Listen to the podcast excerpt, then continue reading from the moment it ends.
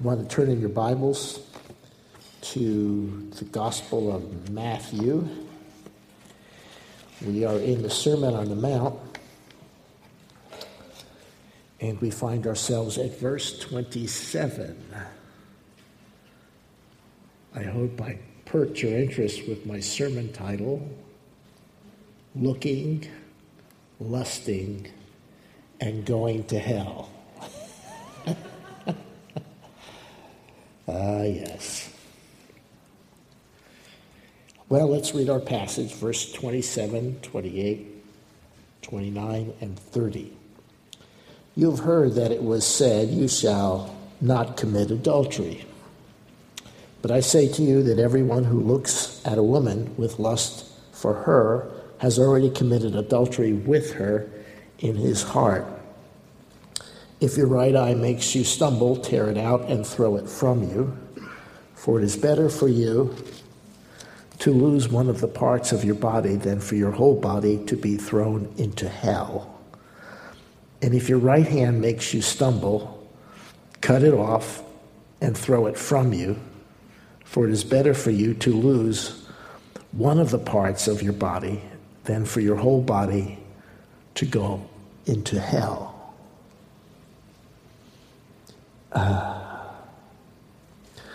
My normal practice is to try and cover a little bit more than four verses. That would be my normal practice. Sometimes I do up to a chapter when we're going through sections of the Bible, but here I wanted to change a little bit because of the topic that we're looking at. If you know anything about what's going on the internet, you'll know that this subject of looking and lusting has become epidemic in the United States. Prior to the internet being available, this issue was somewhat problematic. And you can see Jesus, they even had problems in Jesus' day because the first subject he covered beginning in verse 21 was interpersonal relationships and you shall not murder. Second topic is looking and lusting after members of the opposite sex. And so I thought I would take some time on one Sunday to cover this subject.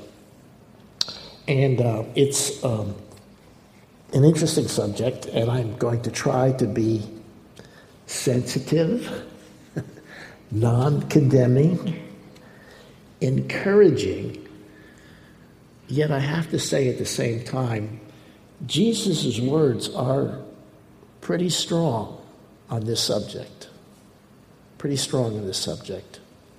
And so I thought, well, maybe we need to listen carefully to what the words of Jesus are. I asked Rob, and he went on the internet, and he got me some stats on pornography. 12% of the websites on the internet are pornography. 12%. You know what it comes up to? That's 24,644,172 sites on the internet are directed towards pornography.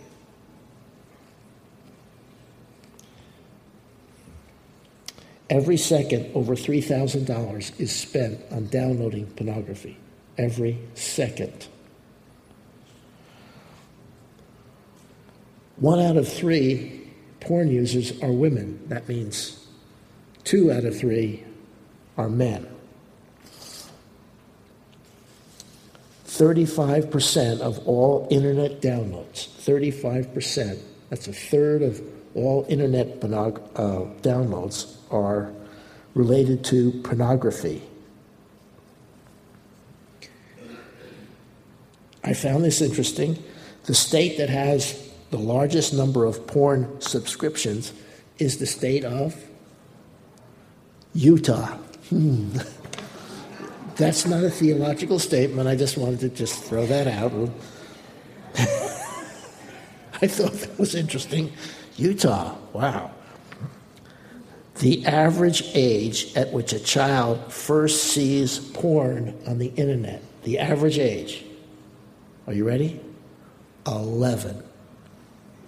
11 years old.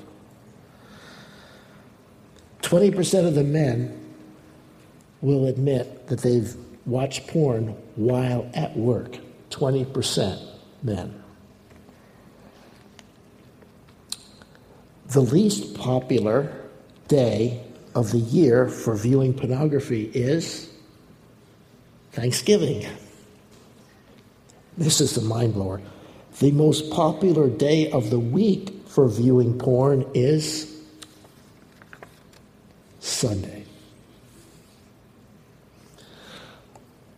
So, as you can see, the issue of, as Jesus says, looking at a woman with lust in her heart, or in your heart, is a major issue and has been only exacerbated by the internet, my friends. And what's going on outside is also infected the church. So, I want to take some time this morning to delve into this very difficult subject so that we might understand what Jesus is saying here, but also be able to respond to it in a way that honors God. So as your pastor, this is not going to be an easy sermon, but I pray that it would be encouraging for each one of us. So, three main thoughts here. I can even get three main points out of just four verses. So it's very easy for pastors to always come up with three main points. The reason most pastors do that is because they know that you won't remember anything more than three, so we just limit it to three. So we'll see what goes.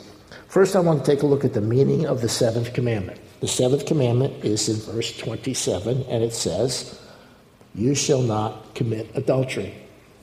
That is the seventh commandment. And what was being taught by the scribes and the Pharisees at that point was accurate. They said, you shall not commit adultery. Now remember, everything that Jesus says is based, in this particular chapter, is based on verse 20. Remember what it said? For I say to you that unless your righteousness surpasses that of the scribes and the Pharisees, you will not enter the kingdom of God. What was being taught by the religious leaders of Jesus' day was good, but Jesus said, your righteousness must surpass that which is being taught. So if you followed what the scribes and the Pharisees would say, you wouldn't make the cut.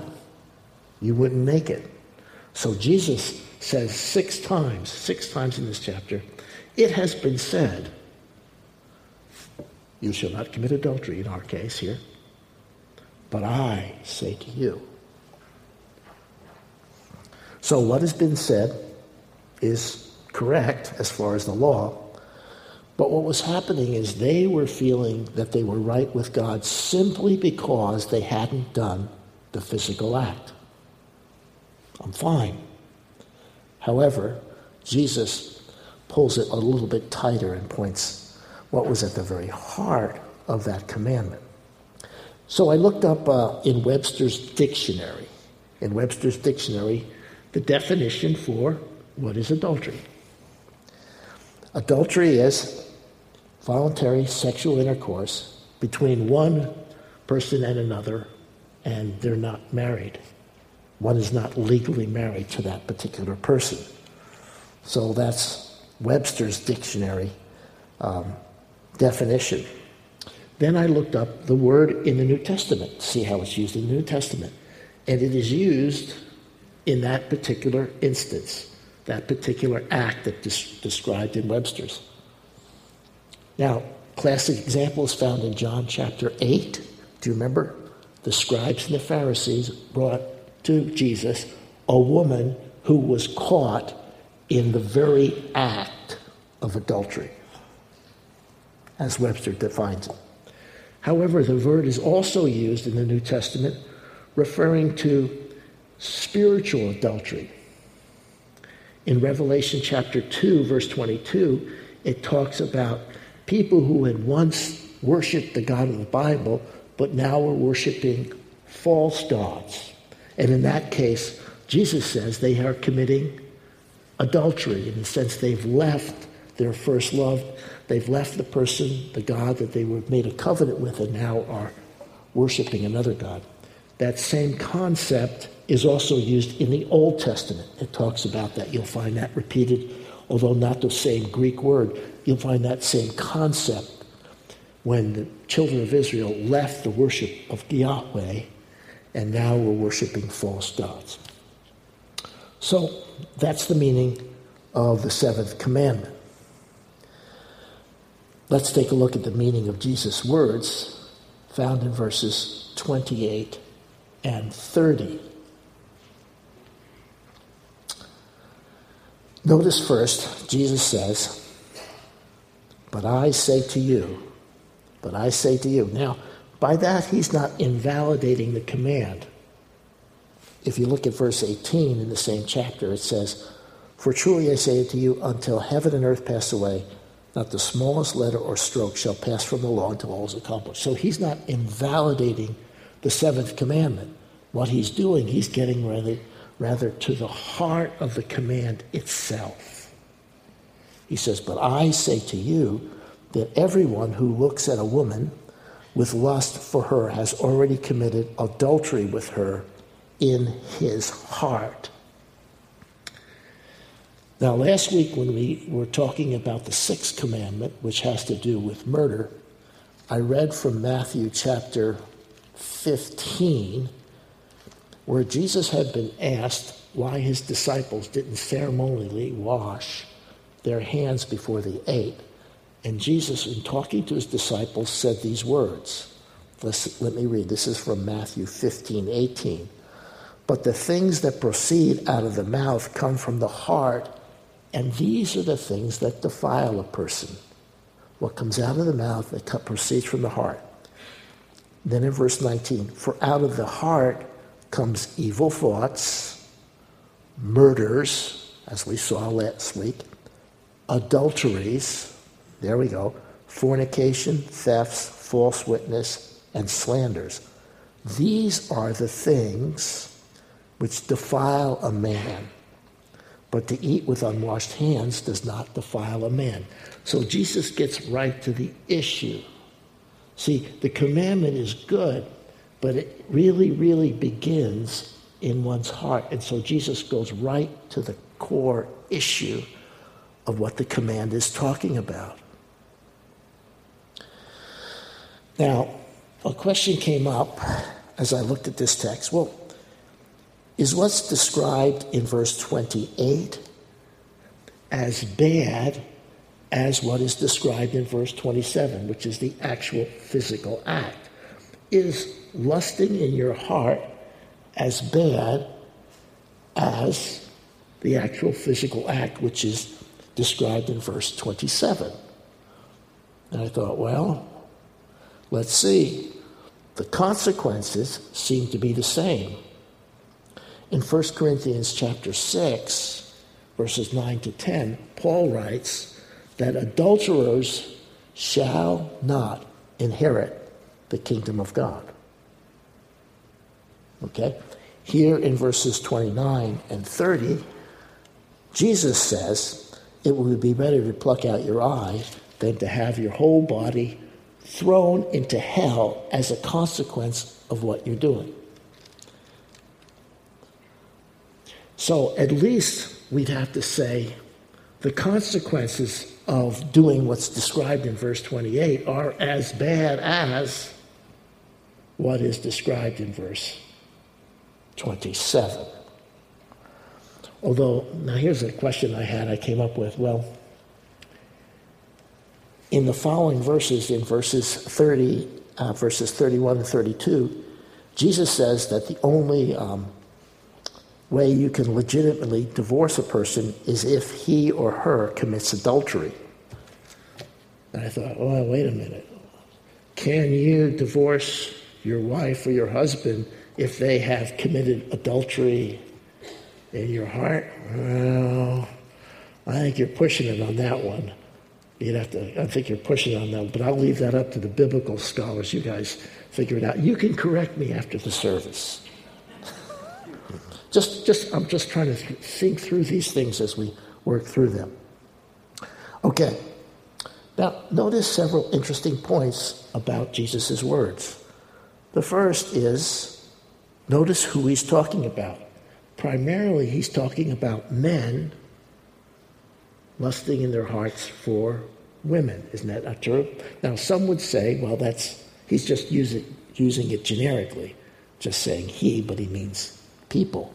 Well, that's possible, and I think that's true.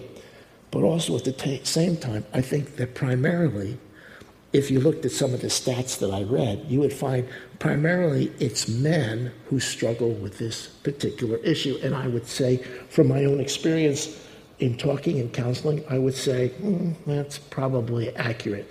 Men are the primarily people who struggle with this issue, but ladies, you're not off the hook. Not at all. Okay, so that's the first thing we see. The second thing, now I don't want to give license for sin, but notice what it says. You can look at a woman with lust. Well, does that mean you can look at a woman without lusting and it's okay? Well, I'd have to say that if a very attractive young lady walks past you, you can look at her and appreciate her for who she is. But when you begin to leer and lust, then you've crossed the line. Because Jesus clearly says you're looking with lust. Looking with lust. But I don't want to give you any license for sinning here. Third thing as I looked at this passage is, why such a strict standard? Why so strict? I mean, after all, come on, who are you hurting? In the privacy of your own home, maybe looking on the internet quietly one night, who are you hurting? I mean, just you. Or perhaps if you're looking at a particular lady as described in verse 28, she doesn't even know, right? I mean, who are you hurting? So the question would be, well, Jesus, certainly just thinking about it, it's got to be not as bad as doing it in verse 27. So what's the big deal, Jesus? Well, that's an interesting question. I thought about several answers to that question. First of all, someone does know what you're doing. Someone does know what you're doing. And the person who knows is the Lord. It says in Psalm 139, even before a word is on my tongue, the Lord knows my thoughts. Isn't that true? That means, is the Lord really pleased with what you're thinking about? Let's ask yourself that question. Is the Lord happy that he's inhabiting your body if you're a Christian and you're doing what you're doing? Is the Lord happy about that? I don't think so. Not at all. Not at all. So someone knows. Secondly, the real problem is that adultery, what's described in verse 27, starts in the mind and the heart. Proverbs chapter 23, verse 7 says, as a man thinks, so he is. Wow. There's another proverb that probably would be a good memory verse for all of us. It says, this is Proverbs 4:23, says, watch over your heart with all diligence, for from it flows the springs of life. So everything flows from your heart, even as Jesus said. And the writer of Proverbs says, watch over your heart. Keep a guard on your heart, because everything flows from your heart. The classic passage concerning this would be from Jesus' brother, his half-brother, And that's in the book of James, chapter 1. And just let me read this to you. James chapter 1, verse 13. Let no one say when he's tempted, I'm being tempted of God. For God cannot be tempted by evil, but he himself does not tempt anyone. But each one is tempted when he is carried away by his own lust. And when lust has conceived, it gives birth to sin. And when sin is accomplished, it brings forth death. Pretty plain there. So the issue really, really begins in our hearts and in our minds and proceeds therefrom to that which is described in verse 28, to what is described in verse 27. And that's Jesus' point. Now, one might be thinking at this point, well, Pastor Neil, I would never do anything like what is described in verse 27. I would never go against my Lord by doing what's described in verse 27. I would never go against my mate. Really? Well, God bless you. You're a better man than the man described in the Hebrew Scriptures as a man after God's own heart. Why do I say that? Well, a quick reading of 2 Samuel chapter 11 will tell the story of the man who had a heart after God, who not only lusted, committed adultery, and then murdered the lady's husband, and his name was King David. Really, you're much better than him. The scriptures say in 1 Corinthians chapter 10, take heed when you think you stand, lest you fall. Lest you fall. Now, finally, I want to note, as serious as this has gotten, get even serious, notice the consequences of what happens as described in verse 29 and 30. A person whose life is that way is going to be thrown into hell. He says it twice to emphasize the point. Now, what does he mean here? What does he mean here? Well, I think 1 Corinthians chapter 6 would be helpful at this point. If you want to turn there for just a moment, 1 Corinthians chapter 6, Paul deals with this subject quite openly. 1 Corinthians chapter 6, verse 9 says, do you not know that the unrighteous will not inherit the kingdom of God? Do not be deceived, neither fornicators, nor idolaters, here we go, nor adulterers, nor effeminate, nor homosexuals, nor thieves, nor covetous, nor drunkard, nor revilers, nor swindlers will inherit the kingdom of God. That's pretty plain, isn't it? Pretty plain. Notice, however, that he doesn't say a person who has committed adultery. He says, adulterers will not go into the kingdom of heaven. There's a difference between a person who has committed adultery and a person who is an adulterer. And what's the difference? Verse 11. Look at verse 11. But such were some of you. But you were washed, you were sanctified, you were justified in the name of our Lord Jesus Christ and the Spirit of our God. The point Paul is making is it is a lifestyle of adultery. It is a lifestyle of being a homosexual. It's a lifestyle of being an idolater. It's a lifestyle of being a fornicator that will send you to hell and eliminate you from the kingdom of God. So, if we turn back to our passage, a person who is living the life as described in verse 28 has, may I say this carefully, has serious spiritual problem. A serious spiritual problem. Okay.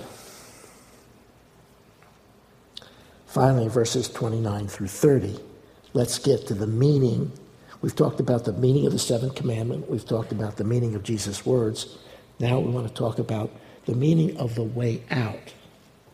Jesus just doesn't leave us hanging there, but he says he gives us a way out. Very simple, but not very comforting.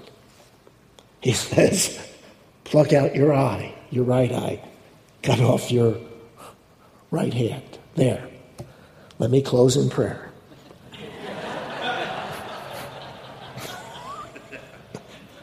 Now, obviously, my friends, he's not talking about plucking out your eye, because you can still look with your left eye. He's not talking about cutting your right off hand, because you can still work the mouse with your left hand.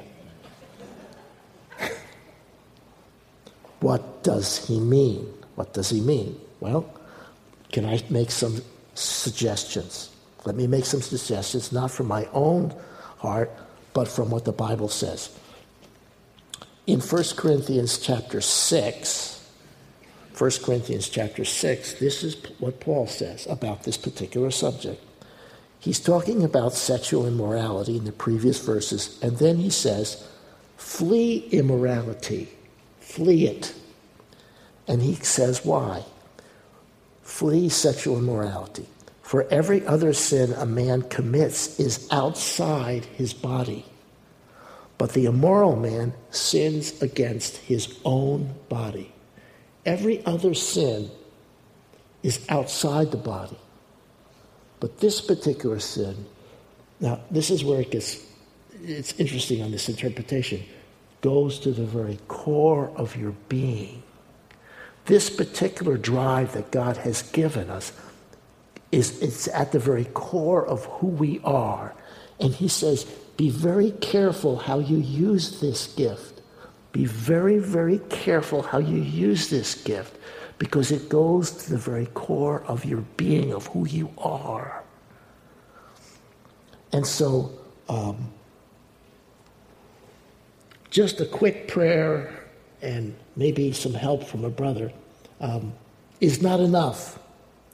Radical attention is needed. Radical attention is needed at this particular problem, because it's just not some little problem, but it goes to your very heart of who you are.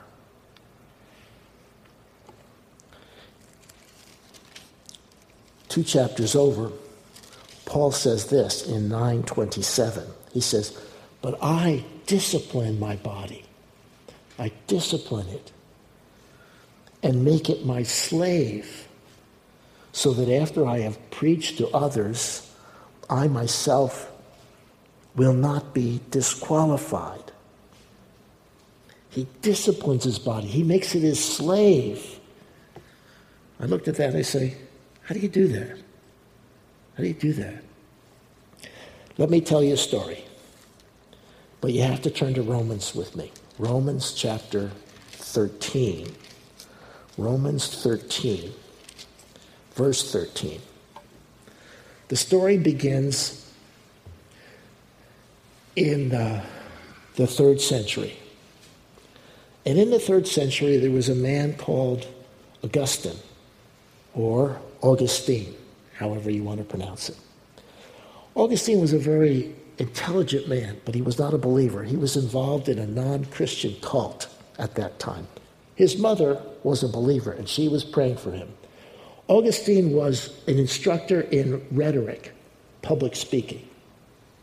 But he also was a very immoral man, sexually immoral. His life was given over to many, many ladies and other different things. One day, a friend of his says, you know, Augustine, there's a guy over at this church. His name is Pastor Jerome. He is a very good speaker. You might want to go and listen to him, and you'll really be impressed with his speaking abilities. So Augustine, wanting to perfect his occupation, went to hear Saint Jerome, or Pastor Jerome. And he was impressed with what a powerful man this speaker was. But he also was deeply convicted by the gospel of Jesus Christ and the holiness of God. And he was entranced with the promises that came with the true teaching of God's word. But he was now conflicted because he loved his immoral, sexually immoral life. But he was drawn to the beauty and the words of Saint Jerome. So one day, he had his New Testament with him, and he was at a party. And in this party, they were beginning to drink and go on, and he pulled away from it and fled into the garden up against the wall, and he sat down at a bench, and he was sitting there so distraught because he loved the life that he had designed and the life of these ladies. And yet at the same time, he began to see the truth of the gospel, and he loved the words of St. Jerome as preaching from the Bible. And as he sat there, some little girls on the other side of the wall, outside the garden, began to sing, "Take up and read, take up and read." It was a little silly song. And so he opened his New Testament, and the Bible opened to Romans chapter 13. And he looked down, and his eyes set on verse 13, and it said, "Let us behave properly in the day, not in carousing and drunkenness, not in sexual promiscuity and sensuality, not in strife and jealousy, but put on the Lord Jesus Christ and make no provision for the flesh in regards to its life, its lust." And it was like the word of God spoke to him. And he put on the Lord Jesus Christ, and he said, from that day on, he made no provision. He cut all of his relationships off. He made no provision for the flesh, and went on to live a life that honored God in every way. Now, you're saying, well, that's an interesting story, but how do I make no provision for the lust of the flesh in this particular area? Good question. I'm going to answer it with my application. First, I have a couple of things to share with you. The first is found in 1 Corinthians chapter 7. 1 Corinthians chapter 7. Here is the primary way that God gives us to guard our lives as married couples. Listen to what the Word of God says. But because of immoralities, and he's speaking directly concerning sexual immoralities, each man is to have his own wife, and each woman is to have her own husband. A husband must fulfill his duty to his wife, likewise the wife to her husband. The wife does not have authority over her own body, but the husband does. And likewise also the husband does not have authority over his own body, the wife does. Stop depriving one another except by agreement for a time, so that you may devote yourselves to prayer and come together so that Satan will not tempt you because of your lack of self-control. You guard your life with a healthy, Christ-honoring, loving, intimate relationship with your mate. The answer to sexual immorality, according to the Bible, and listen carefully, my friends, is not cold showers and a workout at the gym. It is having, let me read it again, a healthy, Christ-honoring, loving, intimate relationship with the mate that God has given you. That is the guard at the gate to your mind. Now you're saying, well, that's just in one portion of Scripture. Paul goes again, and you can look at it in 1 Thessalonians chapter 4. He says it again, twice. So the primary guard that God gives us as married people, not to commit what's written in verse 27 and 28, is the marital relationship. We need to pay careful attention to that. Second thing of how we make no provision for the flesh is we occupy your mind. We can and we must control our minds. Now, have you ever had this? Just sitting there and you're just being totally innocent. All of a sudden a thought comes into your mind. Has that ever happened to you? Of course it does. It could be a wicked, evil, sensual thought. You have control over your mind. You can gain control of your mind. 2 Corinthians 5:10 says that you're to bring every thought to what? The obedience of Christ. So a thought comes in, no, that's not of Christ, and you reject it. You don't think about it. You don't dwell on it. You can control your mind. Ephesians chapter 5 says that we're to sing and praise and lift up songs to God. Psalm 119 says, how can a young man keep his way pure? By keeping it according to thy word. Thy word have I treasured in my heart, that I might not sin against you. Philippians 4:8 says, whatsoever is honorable, whatever is pure, whatever is right, whatever is good, whatever is of good repute, think on these things. And the God of peace shall guard your heart and your mind in Christ Jesus. We can and we must control our minds. Third, how we can make no provision for the flesh.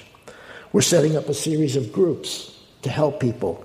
We're using this book, which is a great book. It's called Sexual Sanity for Men. Sexual Sanity for Men. And if you're interested in helping and being involved in that, you can contact Pastor Rob. There are programs that you can put on your computer that protect your computer from downloading this kind of material. One of them is called Covenant Eyes. Covenant Eyes. Another one is called Safe Eyes. Safe Eyes. Another one is X3 Watch. X3 Watch. Now, all of these are good, but it's not enough. And this is my final point. In Romans chapter 8, let me read a passage. It's talking about, if you understand anything about the Bible, Romans 8 is talking about the Spirit of God. Romans 8:12 says this, so then, brethren, we are under obligation not to the flesh to live according to the flesh, for if you're living according to the flesh, you must die. But by the Spirit you are putting to death the deeds of the body, you will live. All the things that I've talked about need to be empowered by the Spirit. It's not something you can do in the flesh, in your own, well, I'm just going to try to be better. You've done that before, and you've still struggled with it. What's the answer? You need a spiritual encounter with the Lord on the par with what happened with Augustine. You need that kind of experience. You need that kind of experience. And I believe that you can have it. Why do I say that? If you look at Augustine's life and you read his biography, you'll see that he was so devastated by his own immorality. He was so distraught by what he was doing, and he was so hungry for God. He was so hungry for the goodness of God that he drew near to God. Now, what's the promise? What's the promise if we draw near to God? Let me read it to you. This is in the book, once again, of James. James chapter 4. Here we go. God, therefore, God is opposed to the proud, but gives grace to the humble. Submit, therefore, to God. Resist the devil, and he will flee from you. Here's the promise. Draw near to God, and he will draw near to you. How do you do that? Cleanse your hands, you sinners. Purify your hearts, you double-minded. Be miserable and mourn and weep. Let your laughter be turned into mourning and your joy to gloom. Humble yourselves in the presence of the Lord, and he will exalt you. You have to come to the place, all of us have to come to the place where we're devastated, that we're finding ourselves over and over again doing what's described in verse 28, whether it's in person or on the internet, on the computer, so devastated by that and so hungry for God that we draw near to him. And his promise, I'll draw near to you. You draw near to me, I'll draw near to you. And that's exactly what St. Augustine did. And that's exactly what changed his life. And he went on to live a life that honored God. May that be true for each man and woman, including yours truly, as we study these scriptures. Please pray with me this morning.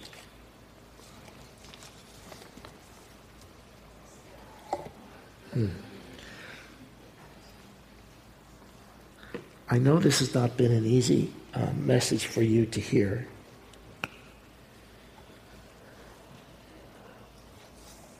We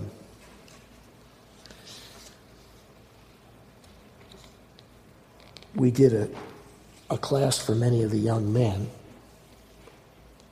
about sexual purity. And we, Pastor Rob and I and Ryan, were surprised that almost all of our young men at one time recently had downloaded pornography, either on their phone or the internet. So if it's a problem down in the youth room, it's a problem here in the sanctuary. And so I could have quickly passed over this, but I wanted to take some time and really speak to you very honestly about this plague that's infecting our church. And not it's just our church, but it's all evangelical Bible-believing churches.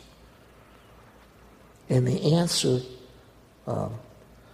is, as I said, not cold showers and going to the gym. The answer is found in heeding the words of God as it applies to our marriage, to our word, and accountability and friendship and strength that's found among the brothers.